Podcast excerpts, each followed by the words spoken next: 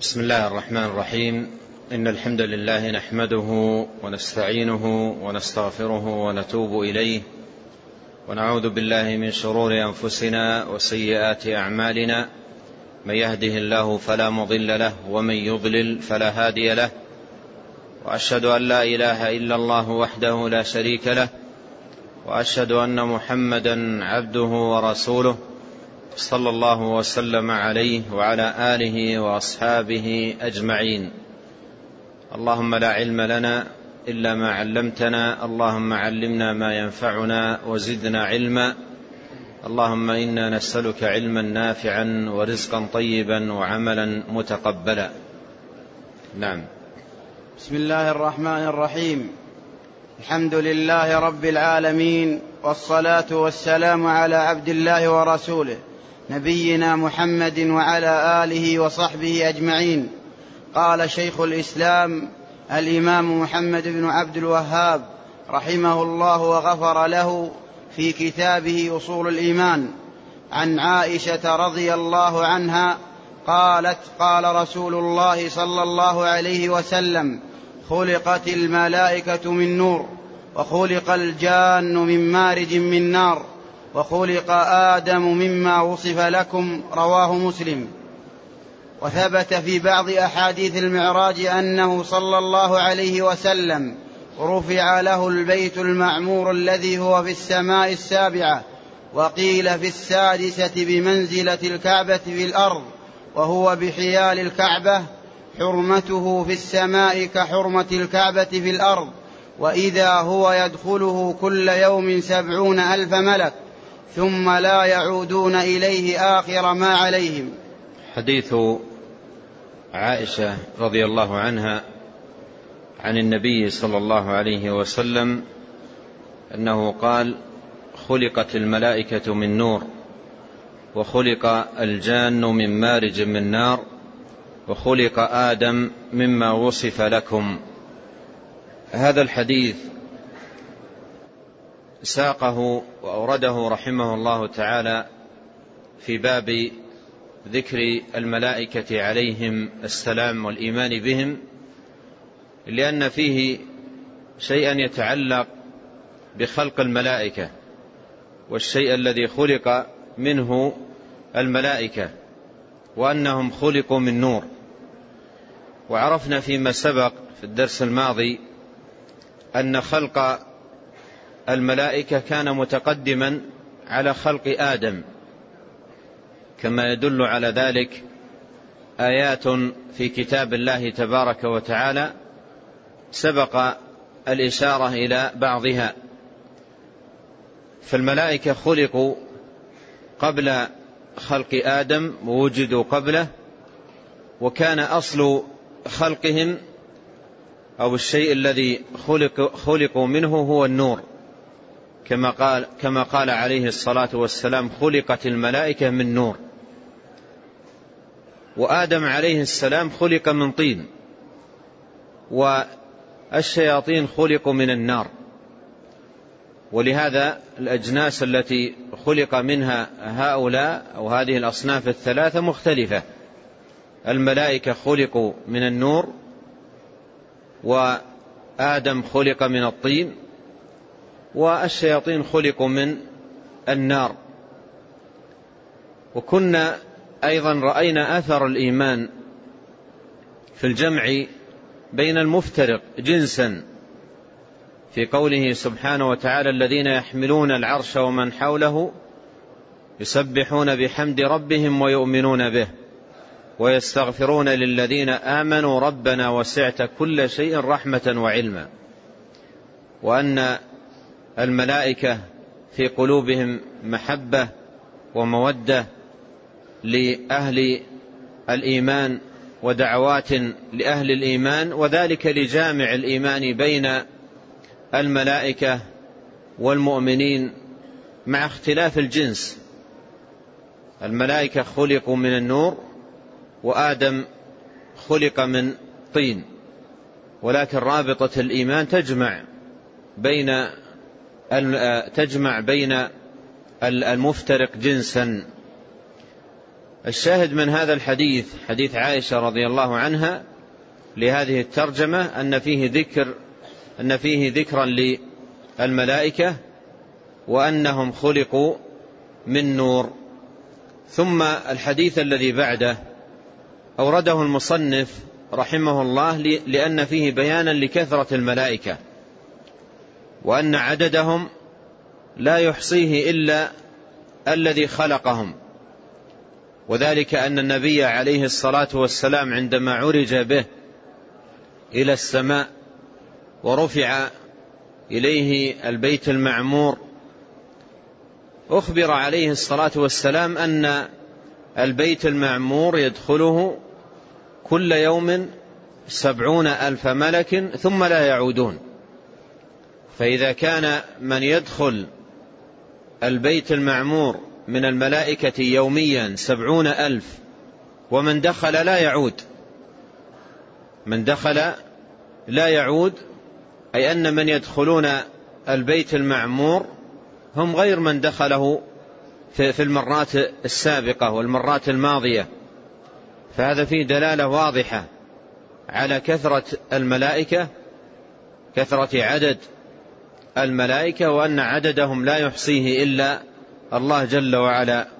وثمة نصوص عديدة تدل على كثرة الملائكة. سبق الإشارة إلى شيء منها وسيأتي بعضها عند المصنف رحمه الله تعالى. نعم.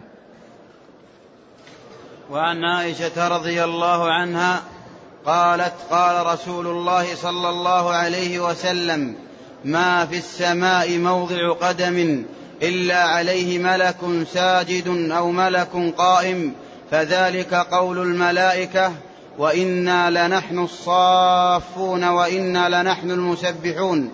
رواه محمد بن نصر وابن أبي حاتم وابن جرير وأبو الشيخ. وروى الطبراني عن جابر بن عبد الله رضي الله عنهما قال قال رسول الله صلى الله عليه وسلم ما في السماوات السبع موضع قدم ولا شبر ولا كف إلا وفيه ملك قائم أو ملك ساجد أو ملك راكع فإذا كان يوم القيامة قالوا جميعا سبحانك ما عبدناك حق عبادتك إلا أنا لم نشرك بك شيئا ثم نعم. إلا أنا لم نشرك بك شيئا. ثم ساق رحمه الله تعالى هذين الحديثين حديث أم المؤمنين عائشة رضي الله عنها وحديث جابر بن عبد الله رضي الله عنهما وفيهما أيضا بيان كثرة الملائكة وكثرة عددهم وأيضا فيه ملازمة الملائكة لعبادة الله وأنهم يعبدون الله عز وجل ويسبحونه ويسجدون له ويخضعون له يسبحون الليل والنهار لا يفترون لا يملون ولا يسأمون من العبادة وهم في عبادة دائمة ومستمرة لله تبارك وتعالى. وفيه كما قدمت الدلالة على كثرة عدد الملائكة لأن السماوات على اتساعها وتباعد أطرافها ما فيها موضع شبر إلا وفيه ملك ساجد لله تبارك وتعالى. فهذا يدل على أن عدد الملائكة في السماوات عدد كثير لا يحصيه إلا الله. كما يدل على ذلك أيضا قول الله تعالى وكم من ملك في السماوات لا تغني شفاعتهم شيئا إلا من بعد أن يأذن الله لمن يشاء ويرضى. وكم هنا تكثيرية فيها بيان وإشارة إلى كثرة عدد الملائكة في السماوات. وهنا يخبر عليه الصلاة والسلام أن ما في السماوات موضع شبر إلا وفيه ملك ساجد لله تبارك وتعالى. حديث عائشة قال فيه عليه الصلاة والسلام ما في السماء موضع قدم إلا عليه ملك ساجد أو ملك قائم فذلك قول الله تعالى وإنا لنحن الصافون وإنا لنحن المسبحون. الصافون أي القائمون. خضوعا لله تبارك وتعالى صفوفا قائمة متذللة بين يدي الله تبارك وتعالى وإنا لنحن المسبحون أي المداومون على تسبيح الله تبارك وتعالى وحمده وذكره جل وعلا. وحديث جابر هو بمعناه ويشهد لحديث عائشة رضي الله عنها. ما في السماوات السبع موضع قدم ولا شبر ولا كف إلا وفيه ملك قائم أو ملك ساجد أو ملك راكع. وهذا بمعنى حديث أم المؤمنين عائشة رضي الله عنها ولفظه مقارب للفظ حديثها. قال فإذا كان يوم القيامة قالوا جميعا سبحانك ما عبدناك حق عبادتك إلا أن لم نشرك بك شيئا. نعم. وعن جابر رضي الله عنه قال قال رسول الله صلى الله عليه وسلم أذن لي أن أحدث عن ملك من ملائكة الله من حملة العرش ما بين شحمة أذنه إلى عاتقه مسيرة سبعمائة عام. رواه أبو داود والبيهقي في الأسماء والصفات والضياء في المختارة. ثم أورد رحمه الله تعالى هذا الحديث حديث جابر رضي الله عنه وفيه عظم أجسام الملائكة وكبر أجسامهم وضخامتها وأن أجسامهم ضخمة جدا وكبيرة. ولا يعلم كبر اجسام أجسام الملائكة وضخامتها إلا الذي خلق الملائكة وأوجدها سبحانه وتعالى. فيقول عليه الصلاة والسلام في هذا الحديث حديث جابر رضي الله عنه أن النبي صلى الله عليه وسلم قال أذن لي أن أحدث عن ملك من ملائكة الله من حملة العرش. ملك من ملائكة الله من حملة العرش. ومر معنا في القرآن الكريم قول الله سبحانه وتعالى الذين يحملون العرش. وقول الله جل وعلا ويحمل عرش ربك فوقهم يومئذ ثمانية. أي ثمانية من الملائكة من ملائكة الله عز وجل. وفي هذا الحديث يخبر عليه الصلاة والسلام أن الله عز وجل أذن له أن يخبر عن صفة أحد الملائكة الذين يحملون العرش. ولم يذكر لنا شيئا من تفاصيل صفته عليه الصلاة والسلام وإنما أشار إلى أمر واحد وهو المسافة التي بين شحمة الأذن والعاتق فقط. وهذه الإشارة في هذا الحديث إلى المسافة بين شحمة أذن الملك وعاتقه تعطي دلالة واضحة وأمارة بينة إلى كبر جسم هذا الملك وضخامته. لأنك إذا عرفت أن المسافة بين شحمة الأذن والعاتق مسيرة سبعمائة سنة وفي بعض روايات الحديث جاء بلفظ تخفق فيه الطير سبعمائة سنة فإذا كانت المسافة بين شحمة الأذن وبين العاتق بهذا بهذا الطول وبهذا الامتداد فكيف بالمسافات الأخرى بين بقية أجزاء بدنه؟ فهذا يعطي مؤشرا واضحا إلى كبر أجسام الملائكة وضخامتها. وجاء عن ابن عباس رضي الله عنهما أن ما بين عقب الملك وأسفل قدمه مسيرة خمسمائة سنة. ما بين العقب وأسفل القدم. فهذا يدل على كبر أجسام هؤلاء الملائكة. قال أذن لي أن أحدث عن ملك من ملائكة الله من حملة العرش ما بين شحمة أذنه إلى عاتقه مسيرة سبعمائة عام. وفي الحديث إثبات العرش عرش الرحمن وأن له حملة من الملائكة. وهذا المعنى دل عليه القرآن كما سبق الإشارة إلى الآيات الدالة على ذلك من كتاب الله عز وجل. نعم.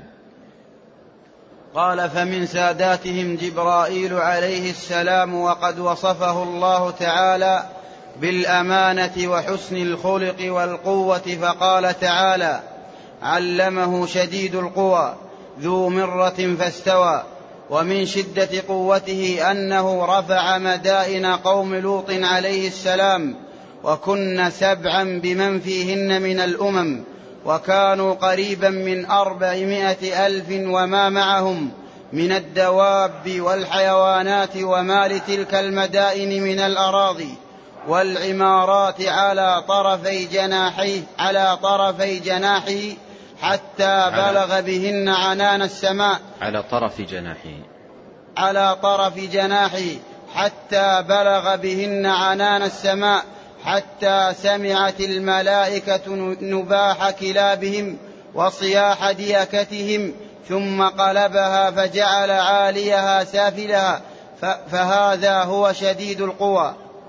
وقوله ذو مرة أي ذو خلق حسن وبهاء وسناء وقوة شديد شديدة قال معناه ابن عباس رضي الله عنهما. وقال غيره ذو مرة ذو قوة وقال تعالى في صفته إنه لقول رسول كريم ذي قوة عند ذي العرش مكين مطاع ثم أمين أي له قوة وبأس شديد وله مكانة ومنزلة عالية رفيعة عند ذي العرش مطاع ثم أي مطاع في الملأ الأعلى أمين ذي أمانة عظيمة ولهذا كان هو السفير بين الله وبين رسل وبين رسله. وقد كان يأتي إلى رسول الله صلى الله عليه وسلم في صفات متعددة وقد رآه على صفته التي خلقه الله عليها مرتين وله ستمائة جناح. روى ذلك البخاري عن ابن مسعود رضي الله عنه. نعم. وروى الإمام أحمد عن عبد الله عن عبد الله قال رأى رسول الله صلى الله عليه وسلم جبريل في صورته وله ستمائة وله ستمائة جناح كل منها كل منها سد الأفق يسقط من جناحيه من جناحه من التهاويل والدرر والياقوت ما الله به عليم. إسناده قوي. وعن عبد الله بن مسعود رضي الله عنه قال رأى رسول الله صلى الله عليه وسلم جبريل في حلة خضراء قد ملأ ما بين السماء والأرض. رواه مسلم. وعن عائشة رضي الله عنها أن رسول الله صلى الله عليه وسلم قال رأيت جبريل منهبطا قد ملأ ما بين الخافقين. عليه ثياب سندس معلق بها اللؤلؤ معلق بها اللؤلؤ والياقوت. رواه أبو الشيخ ولابن جرير عن عبد عن ابن عباس رضي الله عنهما. قال جبرائيل عبد الله وميكائيل عبيد الله وكل اسم فيه إيل فهو عبد الله وله وله عن العلي بن الحسين مثله وزاد وإسرافيل, وإسرافيل عبد الرحمن. وروى الطبراني عن ابن عباس رضي الله عنهما قال قال رسول الله صلى الله عليه وسلم ألا أخبركم بأفضل الملائكة جبرائيل وعن ابي وعن أبي عمران الجوني أنه بلغه أن جبرائيل أتى النبي صلى الله عليه وسلم وهو يبكي فقال فقال له رسول الله صلى الله عليه وسلم ما يبكيك؟ قال وما لي لا أبكي فوالله ما جفت لي عين منذ خلق, منذ خلق الله النار مخافة أن أعصيه فيقذفني فيها. رواه الإمام أحمد في الزهد في الزهد. وللبخاري عن ابن عباس رضي الله تعالى عنهما قال قال رسول الله صلى الله عليه وسلم لجبرائيل ألا تزورنا أكثر مما تزورنا مما تزورنا؟ فنزلت وما نتنزل إلا وما نتنزل إلا بأمر ربك له ما بين أيدينا وما خلفنا.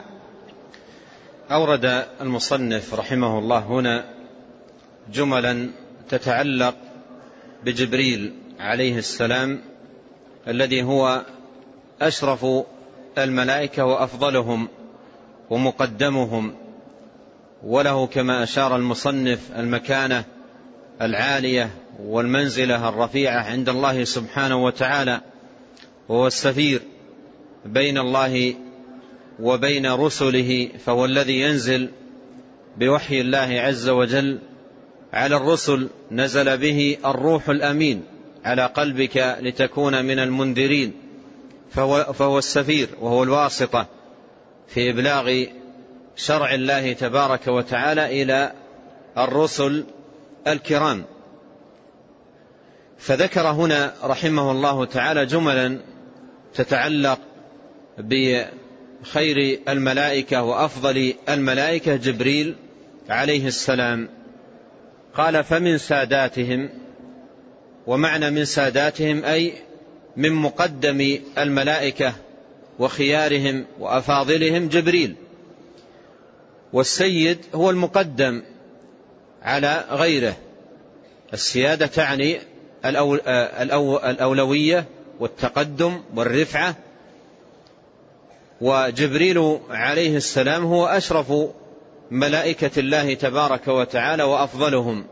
قال ومن سادتهم جبريل قال ومن سادتهم جبرائيل عليه السلام. يقال جبرائيل ويقال جبريل. وكل منهما لفظ صحيح. يقال جبرائيل ويقال جبريل. ومعناه كما سيأتي أي عبد الله. كلمة تعني عبد الله. وكل ما أضيف إليه إيل فهو عبد أو معبد. يقال إسرافيل ميكائيل جبرائيل. فكل ما كان مضافا إلى إيل فهو عبد. عبد, عبد الله عبيد الله عبد الرحمن وهكذا. قال فمن ساداتهم جبرائيل عليه السلام.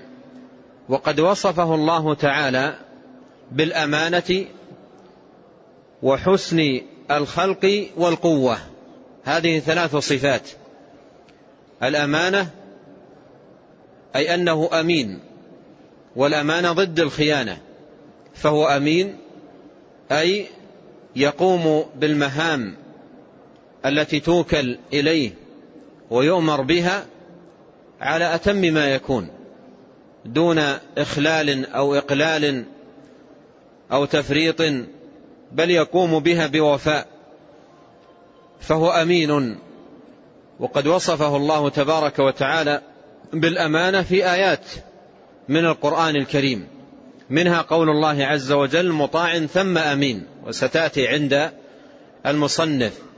وقول الله عز وجل نزل به الروح الأمين فالأمانة من صفاته عليه السلام. فهو أمين والأمانة صفته ثم ذكر الصفة الأخرى قال وحسن الخلق أي أن هيئته ومنظره ومرآه وجسمه في, في, في جمال وحسن وبهاء عظيم. وهذا يدل عليه قول الله عز وجل ذو مرة. يدل عليه قول الله عز وجل ذو مرة أي ذو جمال وبهاء وحسن كما يأتي تفسير هذا بذلك عند ابن عباس رضي الله عنهما. قال ذو خلق حسن وبهاء وسناء وقوة. فمن معاني ذو مرة البهاء والجمال والحسن أي حسن الهيئة وجمال الخلق وحسن المرأة والمنظر. فكانت صفته رضي الله عنه صفته عليه السلام كذلك. قال وحسن الخلق والقوة أي أن الله عز وجل أعطاه قوة. وسيشير المصنف رحمه الله تعالى إلى مثال يدل على قوة هذا الملك العظيمة وأنه شديد القوة أعطاه الله عز وجل قوة شديدة. وهذا يدل عليه قول الله سبحانه وتعالى شديد علمه شديد القوى أي جبريل عليه السلام. فجبريل أعطاه الله سبحانه وتعالى قوة عظيمة. إذن هذه ثلاث صفات لهذا الملك وهي الأمانة وحسن الخلق والقوة. قال فقال تعالى أي في وصفه بذلك علمه شديد القوى ذو مرة فاستوى وهو بالأفق, وهو بالأفق الأعلى. علمه أي علم النبي عليه الصلاة والسلام شديد القوى أي جبريل. أي جبريل عليه السلام وهذه صفته. ذكره الله تبارك وتعالى بصفته وأنه شديد القوى أي أعطاه الله سبحانه وتعالى قوة عظيمة وشدة عظيمة خصه تبارك وتعالى بها. قال شديد القوى ذو مرة. قيل في معناها أي ذو جمال وحسن وبهاء وهو الأقرب وقيل في معناها أي ذو قوة وشدة. لكن الأقرب أن المعنى في قوله ذو مرة أي ذو جمال وبهاء وحسن قال ومن شدته أي جبريل عليه السلام ومن شدة قوته أنه رفع مدائن قوم لوط عليه السلام وكنا سبعا أي سبع مدائن سبع مدن كبيرة فيها السكان وفيها المباني وفيها الماشية وفيها الزروع. جميع هذه المباني السبع الكبيرة رفعها عليه السلام بطرف جناحه. رفعها عليه السلام بطرف جناحه أي أقلها من الأرض ونهضها إلى السماء رفعها عاليا. بطرف جناحه. وهذا من الدلائل على عظم قوة هذا الملك عليه السلام. قال رفعها بمن فيهن من الأمم وكانوا قريبا من أربعمائة ألف وما معهم من الدواب والحيوانات وما لتلك المدائن من الأراضي والعمارات على طرف جناحه. أي رفع هذه المدائن بمن فيها على طرف جناحه. هذا شاهد ومثال لقوة هذا الملك عليه السلام. قال حتى بلغ بهن عنان السماء. أي وصل بهن إلى عنان السماء. أي المكان العالي الرفيع. وعنان السماء هو ما يقارب السحاب أو يعلو على على على السحاب. وهذا اللفظ جاء في حديث النبي عليه الصلاة والسلام في الحديث القدسي يقول الله تعالى يا ابن آدم لو بلغت ذنوبك عنان السماء. فقيل في المعنى أي العالي الرفيع من السماء والسماء هو العلو. السماء هو العلو أي, أي, أي رفعها عاليا إلى علان السماء أي إلى العالي الرفيع أو إلى ما يقارب من ما يقارب السماء المبنية أي التي هي السماء الدنيا. قال حتى بلغ بهن عنان السماء حتى سمعت الملائكة نباح كلابهم. وهذا فيه إشارة إلى أنه رفعهم رفعا إلى مسافة قريبة من السماء حتى سمعت الملائكة نباح كلابهم وصياح ديكتهم. ثم قلبها. أي كفأ هذه الأراضي بمن فيها. قلبها فجعل عاليها سافلها.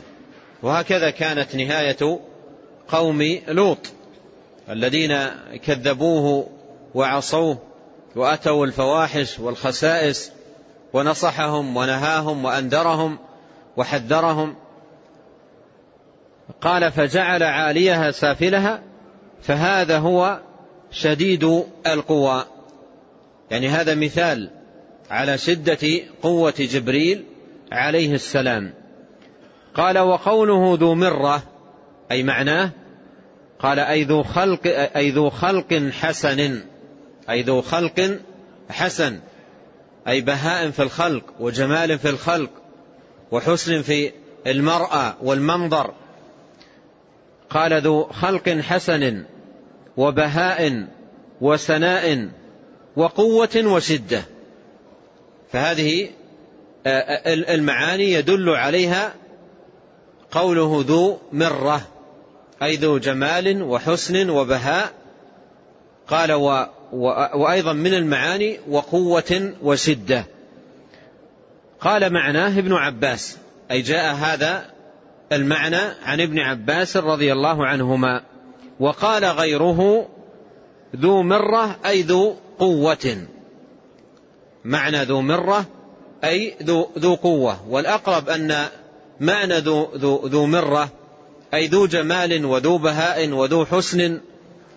وأما الشدة والقوة فقد دل عليها قوله سبحانه وتعالى في السياق نفسه شدود شديد القوى شديد القوى فهذا يعطي معنى الحسن والجمال فهذا يعطي معنى القوة وقوله تعالى ذو مرة يعطي معنى حسن الحسن والجمال والبهاء والسناء كما جاء هذا المعنى عن ابن عباس رضي الله عنهما. وقال تعالى في صفته أي في صفة جبريل إنه لقول رسول كريم. وإضافة القول الذي هو القرآن إلى جبريل إضافة إبلاغ وأداء. إضافة إبلاغ وأداء. وإلا فالقول هو كلام الله عز وجل سمعه جبريل من الله تبارك وتعالى كما قال جل وعلا في آية أخرى وإنه لتنزيل رب العالمين. نزل به الروح الأمين على قلبك لتكون من المنذرين بلسان عربي مبين. فالإضافة هنا إضافة إبلاغ وأداء. نظيرها إضافته أي القول إلى نبينا عليه الصلاة والسلام في قوله تبارك وتعالى وإنه إنه لقول رسول كريم وما هو بقول شاعر. فهنا أضيف القول إلى رسولنا صلى الله عليه وسلم إضافة إبلاغ وأداء. قال إنه لقول رسول كريم ذي قوة. هذه صفة لجبريل. وصفه الله تبارك وتعالى بالقوة. قال ذي قوة عند ذي العرش مكين.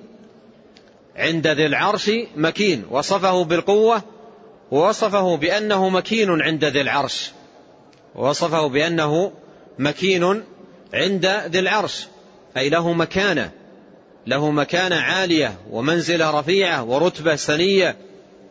هذا معنى قوله جل وعلا عند ذي العرش مكين. إذا وصف هنا بالقوة قال ذي قوة.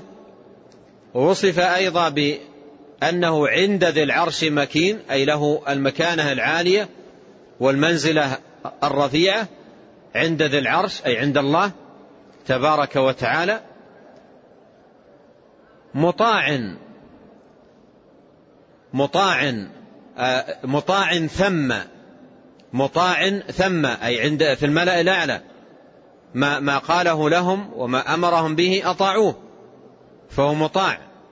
يمتثل أمره ولا يتردد أحد في الاستجابة لما يأمر به. مطاع ثم أي مطاع في الملأ الأعلى أمين. أي ومن صفاته الأمانة. فهذه عدة صفات اجتمعت لجبريل عليه السلام في هذه الآية. الصفة الأولى أنه رسول. الصفة الأولى أنه رسول لله تبارك وتعالى يقوم بإبلاغ أوامره للملائكة وأيضا للرسل من البشر فواسطة بين الله عز وجل وبين خلقه في إبلاغ أمره. قال كريم أيضا من صفاته عليه السلام الكرم. والكرم هذه الكلمة معناها واسع وهي من الكلمات التي تدل على المعاني الواسعة. فالكرم يدل على حسن الخلق وطيب المعاملة والبذل والسخاء والإنفاق والجود وغير ذلك من المعاني التي يتناولها الكرم. وأيضا من معاني الكرم الحسن. فالكرم له معاني كثيرة جدا.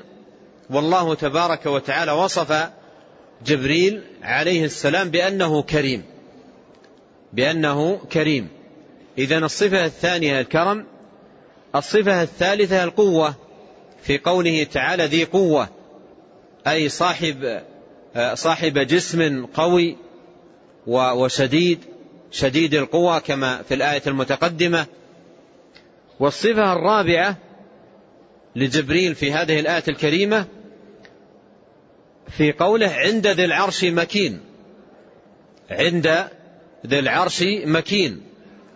أي أن له مكانة علية ورتبة سنية ومنزلة رفيعة عند ذي العرش. أي عند الله تبارك وتعالى. هذه الصفة الرابعة. الخامسة في قوله تعالى مطاع ثم وأن جبريل عليه السلام مطاع في الملأ الأعلى ويجيبون ما يأمرهم به ويمتثلون ما يأمرهم به عليه وعليهم السلام. والصفة السادسة الأمانة. قال أمين. فهذه صفات ست جمعها الله تبارك وتعالى لجبريل عليه السلام في هذه الآية الكريمة. يقول المصنف رحمه الله تعالى في تفسير هذه الآية وبيان معناها أي له قوة وبأس شديد. هذا معنى قوله ذي قوة. معنى قوله ذي قوة أي له قوة وبأس شديد. وله مكانة ومنزلة عالية رفيعة عند ذي العرش. وهذا هو معنى قوله عند ذي العرش مكين. عند ذي العرش مكين معناه أي له مكانة ومنزلة عالية رفيعة عند ذي العرش أي عند الله تبارك وتعالى. وما يضاف إلى الله عز وجل بذو يقال ذو العرش أو نحوها من الإضافات إما أن تكون إضافة خلق أو تكون إضافة وصف. فإذا أضيف المخلوق إلى الله عز وجل مثل العرش هنا قال ذو العرش فهذه إضافة خلق. أما في مثل قوله تعالى إن الله هو الرزاق ذو القوة فإضافة القوة إلى الله عز وجل إضافة وصف. وكذلك قوله تبارك وتعالى ذو الجلال والإكرام إضافة الجلال والإكرام إلى الله عز وجل إضافة وصف.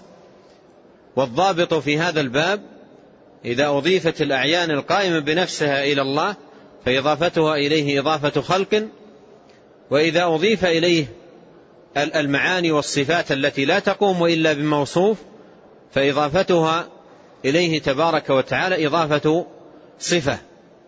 وقوله هنا ذي العرش إضافة العرش إلى الله عز وجل إضافة خلق وهي إضافة تقتضي التشريف والتكريم. قال عند ذي العرش مكين مطاع ثم أمين قال مطاع ثم أمين. قال مطاع ثم معنى هذه الكلمة مطاع ثم أي مطاع في الملأ الأعلى. مطاع في الملأ الأعلى أي في الملائكة الكرام. ومن أسماء الملائكة الملأ الأعلى. من أسماء الملائكة الملأ الأعلى. ونحن عرفنا فيما سبق أن هناك أسماء تجمع الملائكة وتشملهم. مثل الملائكة وجند الله والملأ الأعلى والسفرة والكرام البررة ونحو ذلك من الأسماء والأوصاف التي تجمع الملائكة وتشملهم. قال أمين وهذه الصفة السادسة في الآية المتقدمة لجبريل عليه السلام. قال أمين أي ذي أمانة عظيمة أي صاحب أمانة عظيمة. قال ولهذا كان هو السفير بين الله وبين رسله عليهم السلام. السفير بين الله وبين رسله أي في إبلاغ شرعه ووحيه وكلامه تبارك وتعالى إلى الرسل الكرام. قال وقد كان يأتي أي بالوحي إلى رسول الله صلى الله عليه وسلم في صفات متعددة. وكنا أيضا عرفنا فيما يتعلق بصفة الملائكة أن الله أعطاهم قدرة على التشكل. فكان يأتي إلى رسول الله صلى الله عليه وسلم في صفات متعددة. جاء إلى النبي عليه الصلاة والسلام على صورة أعرابي شديد بياض الثياب شديد سواد الشعر لا يرى عليه أثر السفر ولا يعرفه من الصحابة أحد. فجاء على هذه الصورة وجاء على صورة دحية الكلبي رضي الله عنه وكان من الصحابة الذين أوتوا جمالا وحسنا في الهيئة والخلق. فجاء على صورته فكان يأتي إلى النبي عليه الصلاة والسلام على صفات متعددة وقد رآه على صفته التي خلقه الله عليها مرتين. رآه على صفته التي خلقه الله عليها مرتين وله ستمائة جناح وله ستمائة جناح. وقد سد عظم أو عظم خلقه الأفق من كبر جسمه. قاله وله ستمائة جناح روى ذلك البخاري عن ابن مسعود رضي الله عنه. قال وروى الإمام أحمد عن عبد الله أي ابن مسعود رضي الله عنه قال قال رسول الله صلى الله عليه وسلم جبريل قال رأى رسول الله صلى الله عليه وسلم جبريل في صورته أي التي خلقه الله تبارك وتعالى عليها وله ستمائة جناح كل جناح منها سد الأفق. كل جناح منها سد الأفق. وهذا أيضا يدل على عظم خلق هذا الملك. قال كل جناح منها سد الأفق يسقط من جناحه من التهاويل والدرر والياقوت ما الله به عليم. يسقط من جناحه أي من جناح جبريل من التهاويل أي الأمور العجيبة والدر والياقوت ما الله به عليم. فهذه صفة لجبريل وصفة أو بيان لعدد أجنحته وصفة لأجنحة جبريل عليه السلام وأن كل جناح منها سد الأفق وأنه يسقط من جناحه من التهاويل والدر والياقوت ما الله به عليم. قال وعن عبد الله بن مسعود رضي الله عنه قال رأى رسول الله صلى الله عليه وسلم جبريل في حلة خضراء. رأى جبريل في حلة خضراء. قد ملأ ما بين السماء والأرض. وهذا فيه أيضا رؤية النبي عليه الصلاة والسلام عندما رأى جبريل أنه رآه على هذه الهيئة. وعليه حلة خضراء. والحلة هو ما يلبس. فعليه حلة لونها أخضر وقد قد ملأ ما بين السماء والأرض. أي سد الأفق وغطى ما بين السماء والأرض. رآه النبي عليه الصلاة والسلام ومن كانوا أحياء من الناس في ذلك الوقت لم يروا شيئا. وهذا من دلائل قدرة الله تبارك وتعالى وأنه عز وجل على كل شيء قدير. قال وعن عائشة رضي الله عنها أن رسول الله صلى الله عليه وسلم قال رأيت جبريل منهبطا أي نازلا قد ملأ ما بين الخافقين. عليه ثياب سندس معلق بها اللؤلؤ والياقوت. وهذا بمعنى حديث عبد الله بن مسعود المتقدم قد ملأ ما بين الخافقين أي سد الأفق كما في الرواية الأخرى عليه ثياب سندس وفي الحديث الذي قبله أنه رآه عليه حلة خضراء معلق بها اللؤلؤ والياقوت. قال ولابن جرير عن ابن عباس رضي الله عنهما قال جبرائيل عبد الله. أي معنى هذا الاسم وهي كلمة عبرانية معناها عبد الله قال جبرائيل عبد الله وميكائيل عبيد الله وكل اسم فيه إيل فهو عبد عبد لله أي معبد لله تبارك وتعالى. قال وله أي ابن جرير عن علي بن الحسين مثله وزاد وإسرافيل عبد الرحمن أي معنى إسرافيل أي عبد الرحمن.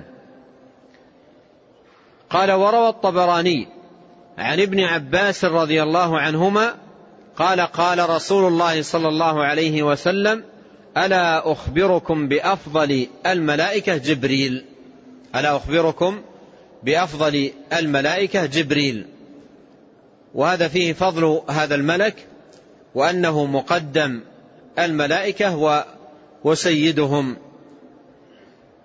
وهذا المعنى يدل عليه شواهد كثيرة ودلائل عديدة في القرآن وفي سنة النبي الكريم عليه الصلاة والسلام.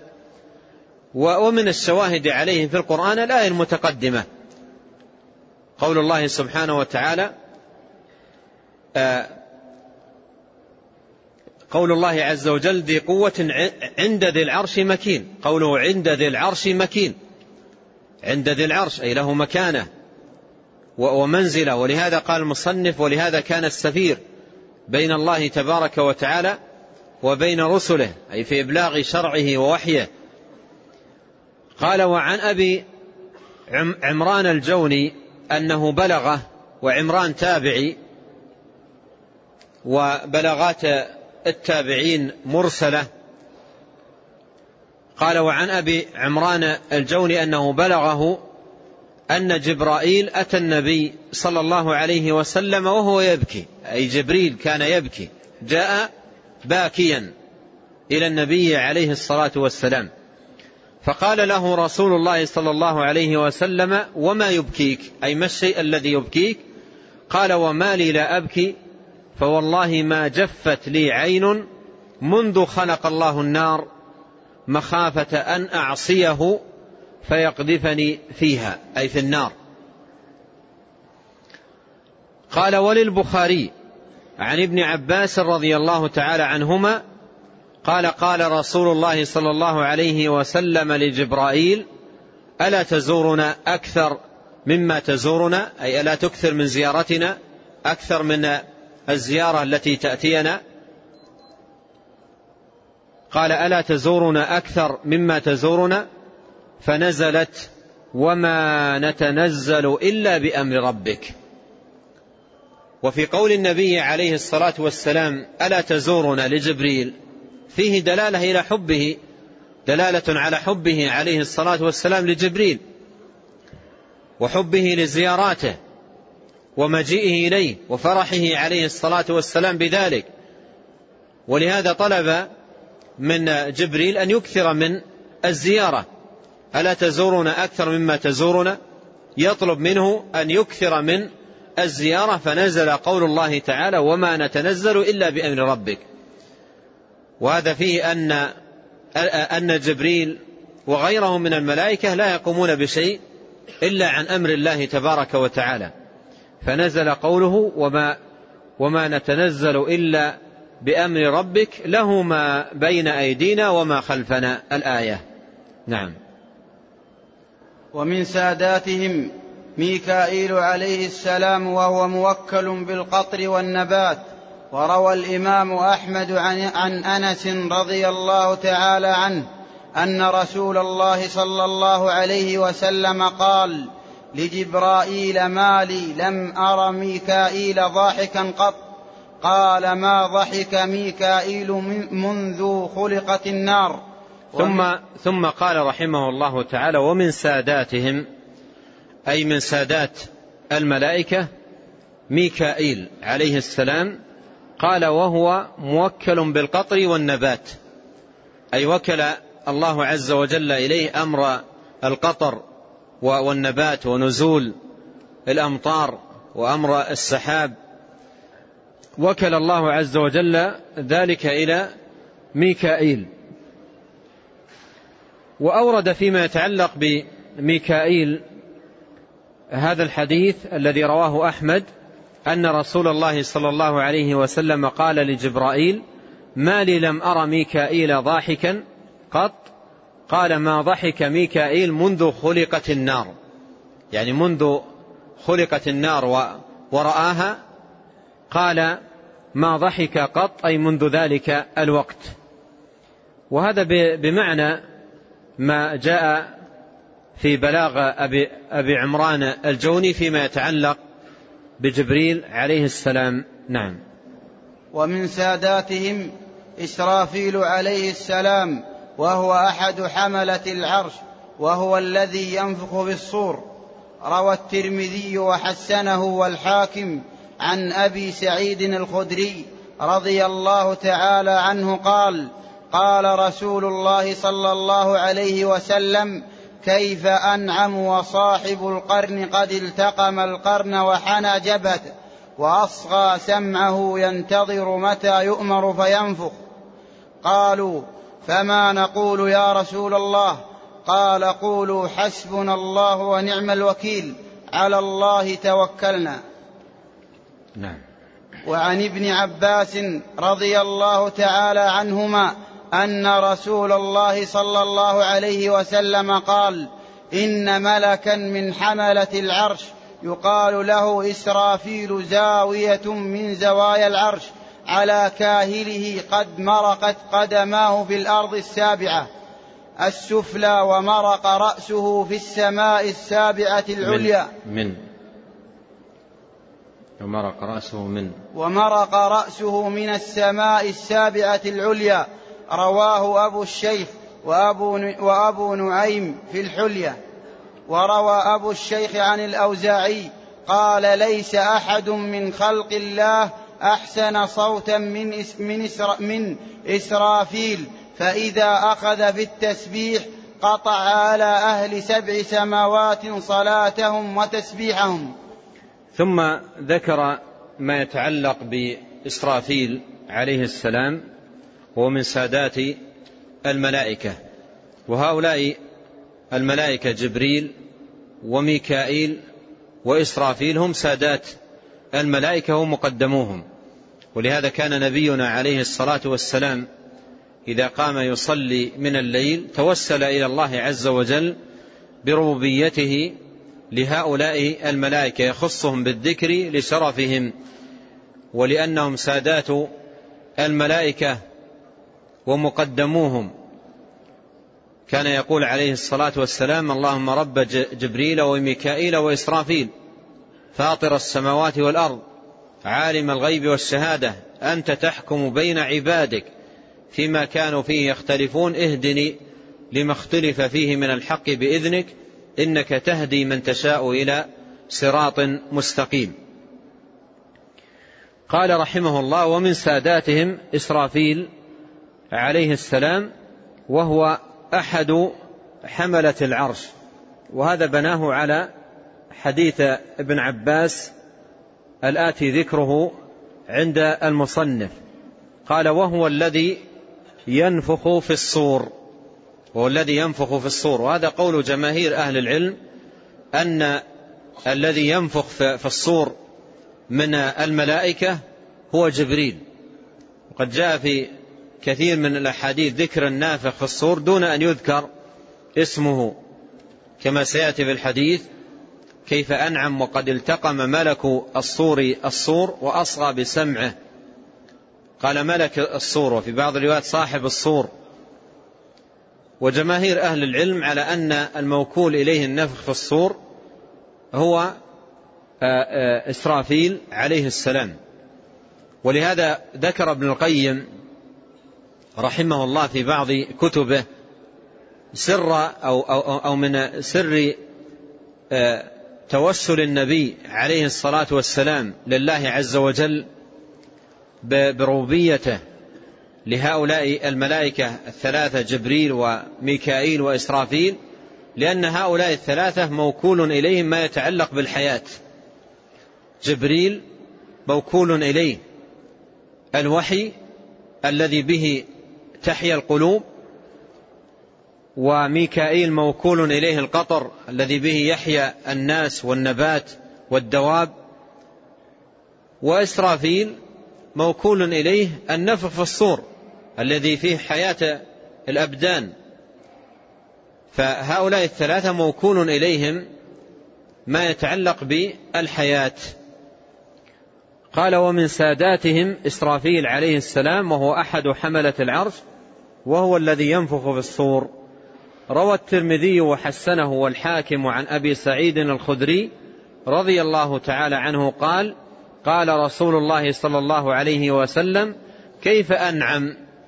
وصاحب القرن قد التقم القرن. والقرن هو الصور الذي ينفخ فيه. قال, قال الله تعالى فإذا نفخ في الصور. فالصور فسره النبي عليه الصلاة والسلام في, في بعض الأحاديث عندما سئل عنه قال قرن ينفخ فيه. قرن ينفخ فيه. وهنا قال صاحب القرن. صاحب القرن أي الذي وكل إليه النفخ في القرن. و و و و والصور هو قرن ينفخ فيه. قال آه وصاحب القرن قد التقم القرن وحنى جبهته وأصغى بسمعه. وهذه الصفة حني الجبهة والإصغاء بالسمع إشارة إلى شدة التركيز والانتباه والانتظار للإذن أو للأمر بالنفخ في الصور. وفيه أن الملائكة سواء إسرافيل أو, أو, أو غيره لا يقومون بشيء من الأعمال إلا عن أمر الله تبارك وتعالى وإذنه. ولهذا قال ينتظر متى يؤمر؟ فينفخ أي ينفخ في الصور. قالوا فما نقول؟ يا رسول الله لأن هذا الأمر يخيف الإنسان ويدخل في قلبه خوفا. قالوا فماذا نقول يا رسول الله؟ قال قولوا حسبنا الله ونعم الوكيل. على الله توكلنا. قولوا حسبنا الله ونعم الوكيل على الله توكلنا. وهذه الكلمة دلت النصوص في القرآن وفي السنة أن المسلم يقولها عند عندما يخاف من شيء أو عندما يتسلط عليه عدو أو نحو, أو نحو ذلك. قالها إبراهيم عليه السلام حين ألقي في النار وقالها النبي صلى الله عليه وسلم والصحابة الكرام كما قال عز وجل الذين قال لهم الناس إن الناس قد جمعوا لكم فاخشوهم فزادهم إيمانا وقالوا حسبنا الله ونعم الوكيل. قال وعن ابن عباس رضي الله تعالى عنهما أن رسول الله صلى الله عليه وسلم قال إن ملكا من حملة العرش يقال له إسرافيل زاوية من زوايا العرش على كاهله قد مرقت أي دخلت وساخت قدماه في الأرض السابعة السفلى ومرق رأسه من السماء السابعة العليا. قال رواه أبو الشيخ وأبو نعيم في الحلية أي في حلية الأولياء. والحديث في سنده كلام. قال وروى أبو الشيخ أي في كتابه العظمة ومطبوع عن الأوزاعي رحمه الله تعالى قال ليس أحد من خلق الله أحسن صوتا من إسرافيل فإذا أخذ في التسبيح قطع على أهل سبع سماوات صلاتهم وتسبيحهم. وهذا من قول الأوزاعي رحمه الله تعالى.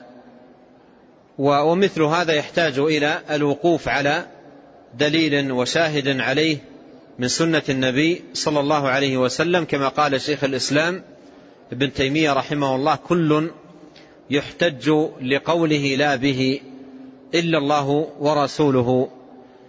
نعم.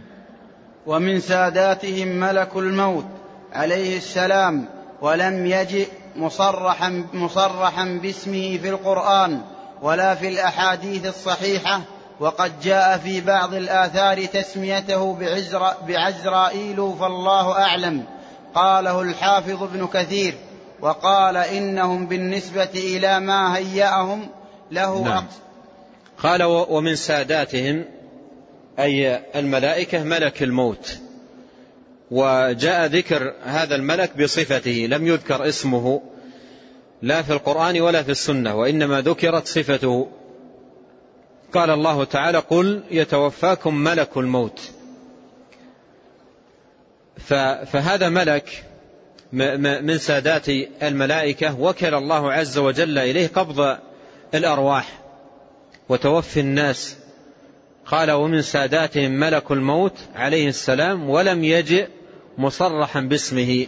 لا في القرآن ولا في الأحاديث الصحيحة. أي ليس هناك دليل لا في القرآن ولا في الأحاديث الصحيحة عن النبي صلى الله عليه وسلم في ذكر اسم هذا الملك.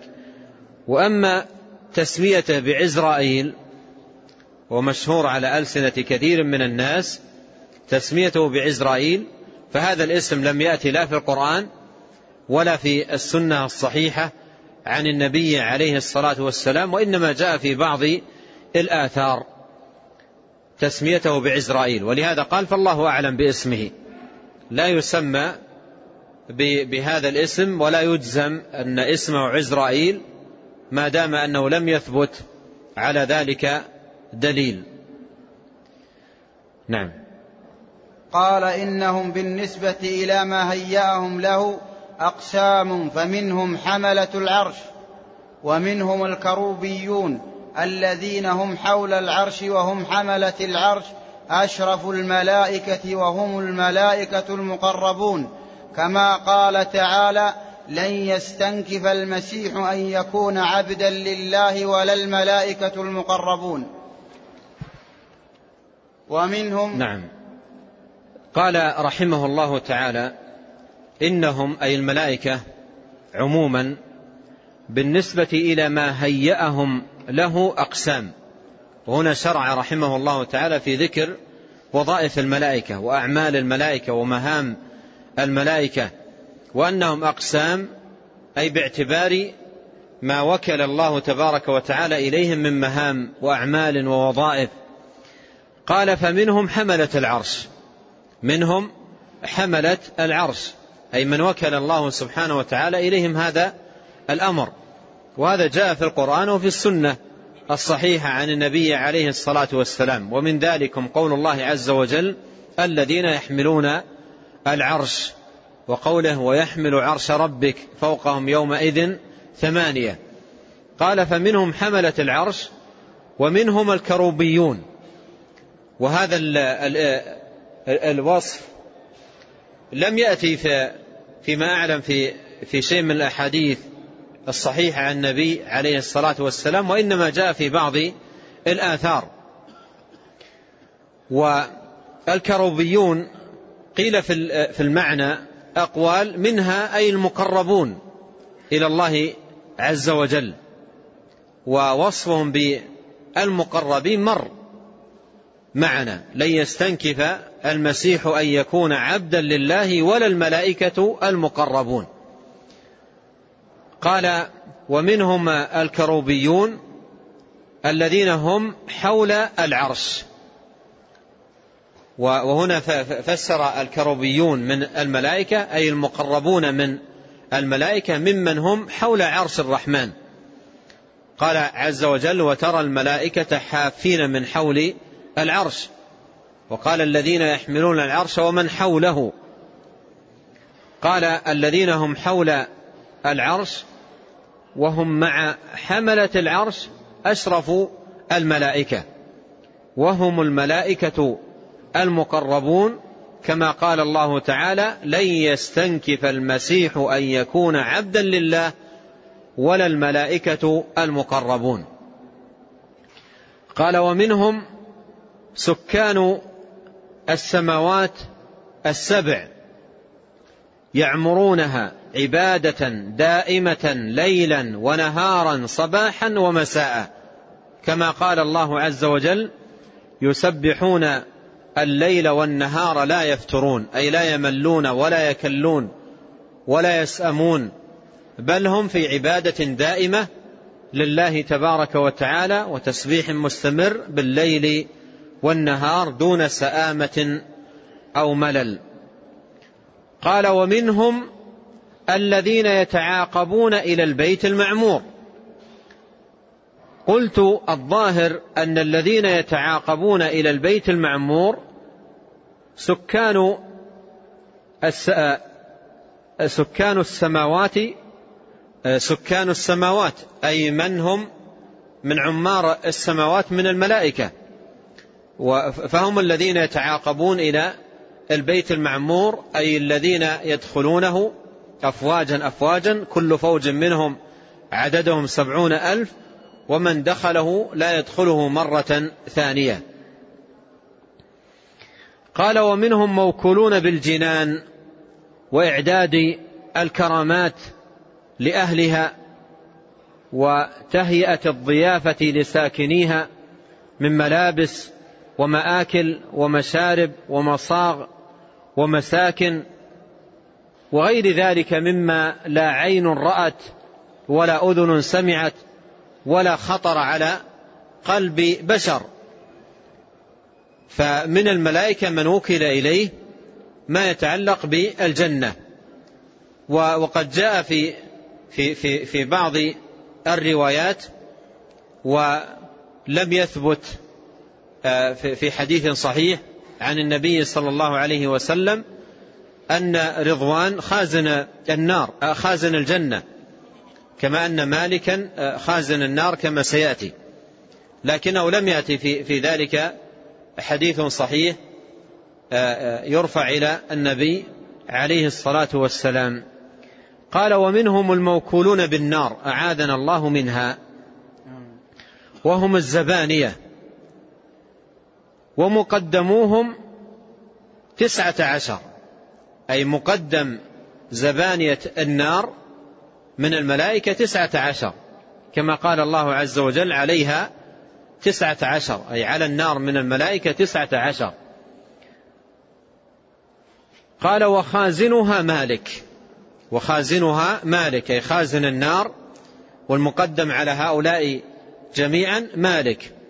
وجاء اسمه في القرآن في قوله تبارك وتعالى ونادوا يا مالك وخصوه بالنداء دون غيره من الملائكة لأنه مقدم الملائكة. لأنه مقدم الملائكة. قال وخازنها مالك وهو مقدم على الخزنة. وهم المذكورون في قوله تعالى وقال الذين في النار لخزنة جهنم ادعوا ربكم يخفف عنا يوما من العذاب. وقال تعالى ونادوا يا مالك ليقضي علينا ربك. قال إنكم ماكثون. أي باقون في النار مخلدون فيها أبد الآباد. وقال تعالى عليها ملائكة غلاظ شداد لا يعصون الله ما أمرهم ويفعلون ما يؤمرون. قرأت هذا أو بعد؟ أجل تعديت عليك. من الأول ومنهم سكان السماوات. اقرأ. اقرأ, اقرأ, اقرأ وسامحني. نعم. قال ومنهم سكان السماوات السبع يعمرونها عبادة دائمة ليلا ونهارا وصباحا ومساء كما قال تعالى يسبحون الليل والنهار لا يفترون. ومنهم الذين يتعاقبون إلى البيت المعمور. قلت الظاهر أن الذين يتعاقبون إلى البيت المعمور سكان السماوات. ومنهم موكلون بالجنان وإعداد الكرامات لأهلها وتهيئة الضيافة لساكنيها من ملابس ومآكل ومشارب ومصاغ ومساكن وغير ذلك مما لا عين رأت ولا أذن سمعت ولا خطر على قلب بشر. ومنهم الموكلون بالنار أعاذنا الله منها ومن وهم الزبانية ومقدموهم تسعة عشر وخازنها مالك وهو مقدم على الخزنة وهم المذكورون في قوله تعالى وقال الذين في النار لخزنة جهنم ادعوا ربكم يخفف عنا يوما من العذاب. وقال تعالى ونادوا يا مالك ليقضي علينا ربك. يا مالك. يا مالك ليقضي علينا ربك. قال إنكم ماكثون. وقال تعالى عليها ملائكة غلاظ شداد لا يعصون الله ما أمرهم ويفعلون ما يؤمرون. وقال تعالى عليها تسعة عشر وما جعلنا أصحاب النار إلا ملائكة إلى قوله وما يعلم جنود ربك إلا هو. ومنهم الموكلون بحفظ بني آدم كما قال تعالى له معقبات من بين يديه ومن خلفه يحفظونه يحفظونه من أمر الله. قال ابن عباس ملائك ملائكة يحفظونه من بين يديه ومن خلفه فإذا جاء أمر الله خلوا عنه. وقال مجاهد ما من عبد ولا ملك موكل بحفظ ما من عبد إلا ما من عبد إلا وملك موكل بحفظه في نومه ويقظته من الجن والإنس والهوام فما منها شيء يأتيه يريد فما منه فما منها شيء يأتيه يريده إلا قال له وراءك إلا شيء يأذن الله تعالى فيه فيصبه. نعم.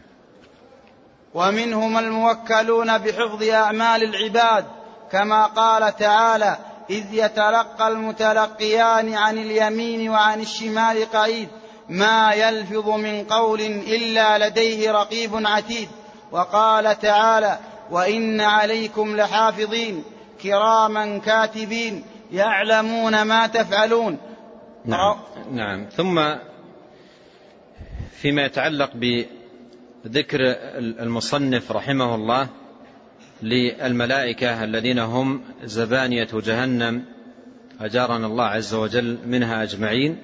أورد في ذلك آيات قال وقال تعالى عليها ملائكة غلاظ شداد لا يعصون الله ما أمرهم ويفعلون ما يؤمرون. وقال تعالى عليها تسعة عشر وما جعلنا أصحاب النار إلا ملائكة إلى قوله وما يعلم جنود ربك إلا هو. ثم قال رحمه الله تعالى ومنهم الموكولون بحفظ بني آدم. الموكولون بحفظ بني آدم أي الذين وكل الله عز وجل إليهم حفظ بني آدم أي من من أن يصيبهم شيء إلا شيء أذن الله تبارك وتعالى به أن يصيبهم. قال تعالى له معقبات أي من الملائكة من بين يديه ومن خلفه يحفظونه من أمر الله. ومعنى قوله من أمر الله أي بأمر الله تبارك وتعالى. قال ابن عباس في معنى الآية أي ملائكة يحفظونه يحفظون الإنسان من بين يديه ومن خلفه. فإذا جاء أمر الله خلوا عنه. إذا جاء أمر الله أي إذا جاء أمر الله عز وجل بأن يصيبه الشيء خلوا عنه فأصابه الشيء الذي أذن الله تبارك وتعالى أن يصيبه. قال وقال مجاهد ما من عبد إلا وملك موكول بحفظه في نومه ويقظته من من الجن والإنس والهوام. أي يحفظه من الجن ومن الإنس ومن الهوام. فما منها شيء يأتيه يريده إلا قال له وراءك أي إلا رده الملك وأرجعه. إلا شيء يأذن الله تعالى فيه أي يأذن تبارك وتعالى فيه أن يصيب الإنسان قال فيصيبه أي يصيبه ما أذن الله تبارك وتعالى أن يصيبه إما من أذى الجن أو أذى الإنس أو الهوام أو السباع أو غير ذلك. قال ومنهم الموكولون بحفظ أعمال العباد. بحفظ أعمال العباد. كما قال الله تعالى إذ يتلقى المتلقيان عن اليمين وعن الشمال قعيد ما يلفظ من قول إلا لديه رقيب عتيد. أي ملكان كاتبان أحدهما عن يمينه والآخر عن شماله أحدهما يكتب الحسنات والآخر يكتب السيئات وقال الله تعالى وإن عليكم لحافظين كراما كاتبين يعلمون ما تفعلون. وهؤلاء الحفظة من من الملائكة الذين يكتبون أعمال العباد ويطلعون على أعمالهم وهم وهم على مقربة منهم. نعم. وروى البزار عن ابن عباس رضي الله عنهما قال قال رسول الله صلى الله عليه وسلم إن الله ينهاكم عن التعري فاستحيوا من ملائكة الله فاستحيوا من ملائكة الله الذين معكم الكرام الكاتبين الذين لا يفارقونكم إلا عند إحدى ثلاث حالات الغائط والجنابة والغسل فإذا اغتسل أحدكم بالعراء فليستتر بثوبه أو بجذم, أو بجذم حائط أو بغيره. وقال الحافظ ابن كثير ومعنى إكرامهم أن, يست أن يستحيا أن يستحيي أن يستحيي منهم فلا يملي عليهم الأعمال القبيحة التي يكتبونها. فإن الله خلقهم كراما في في في خلقهم وأخلاقهم ثم قال ما معناه؟ إن من كرم إن من كرمهم أنهم لا يدخلون بيتا فيه كلب ولا صورة ولا جنب ولا ولا تمثال ولا يصحبون رفقة معهم كلب أو جرس. ثم أورد رحمه الله هذا الحديث عن ابن عباس رضي الله عنهما والحديث أيضا في في سند شيء من الكلام. أن النبي صلى الله عليه وسلم قال إن الله ينهاكم عن التعري. والمراد بالنهي عن التعري أي فيما لا يحتاج إليه الإنسان وما لا يضطر إليه الإنسان ولا يتعرى إلا في حدود الضرورة. وإذا كان التعري لكشف العورة لقضاء الحاجة فإن أيضا هذا الأمر لا يفعل إلا في حدود الحاجة.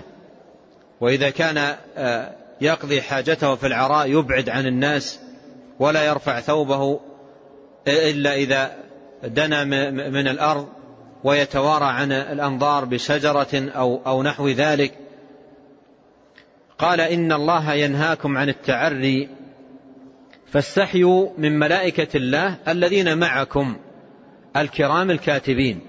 الذين لا يفارقونكم إلا عند إحدى ثلاث حالات الغائط والجنابة والغسل.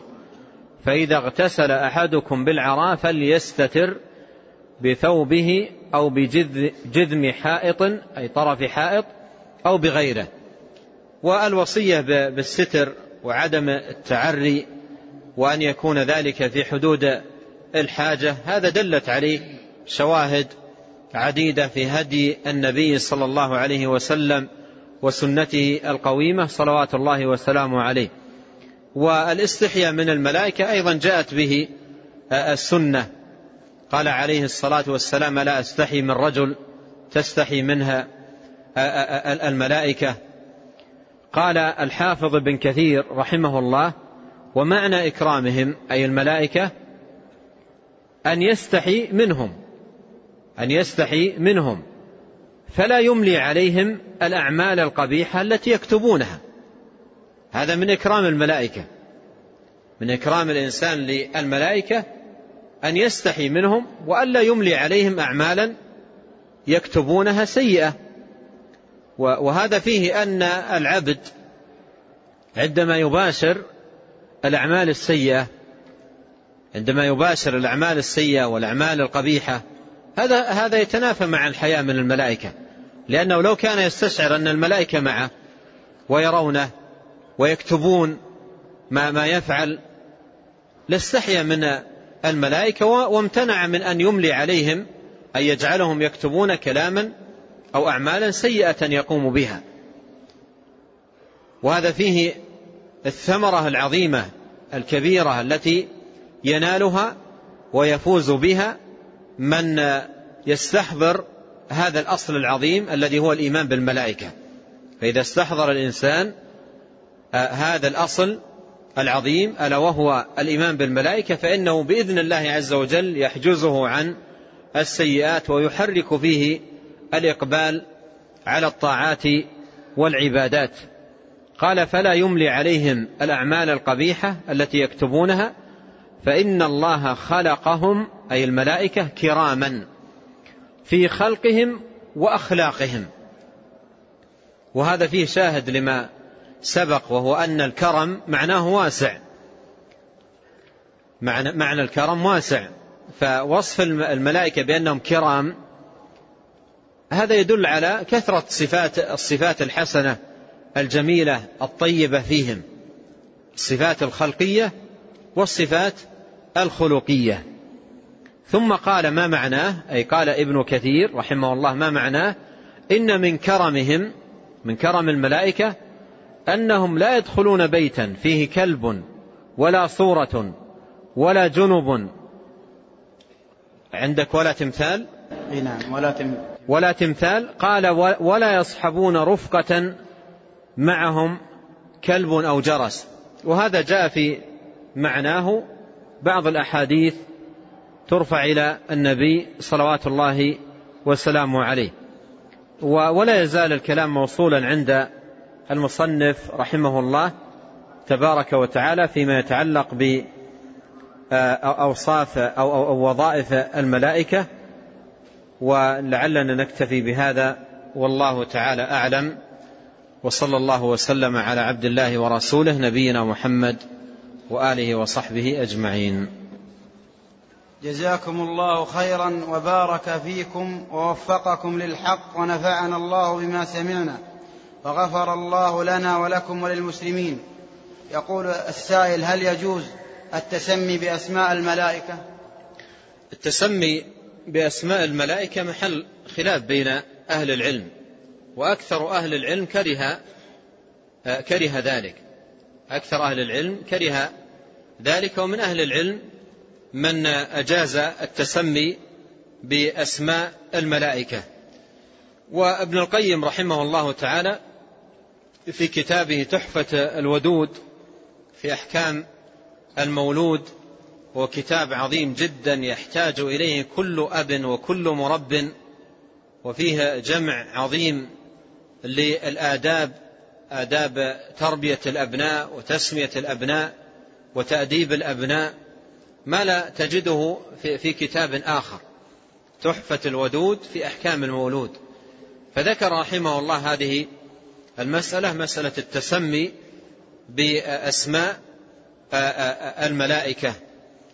وذكر أيضا الكراهية كراهية التسمي بأسماء الملائكة.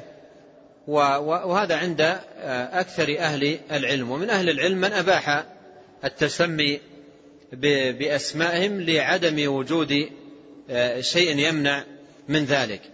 ويمكن أن يقال يمكن أن أن أن يقال إن من أسماء الملائكة ما هي مختصة بهم مثل ميكائيل وجبرائيل وإسرافيل.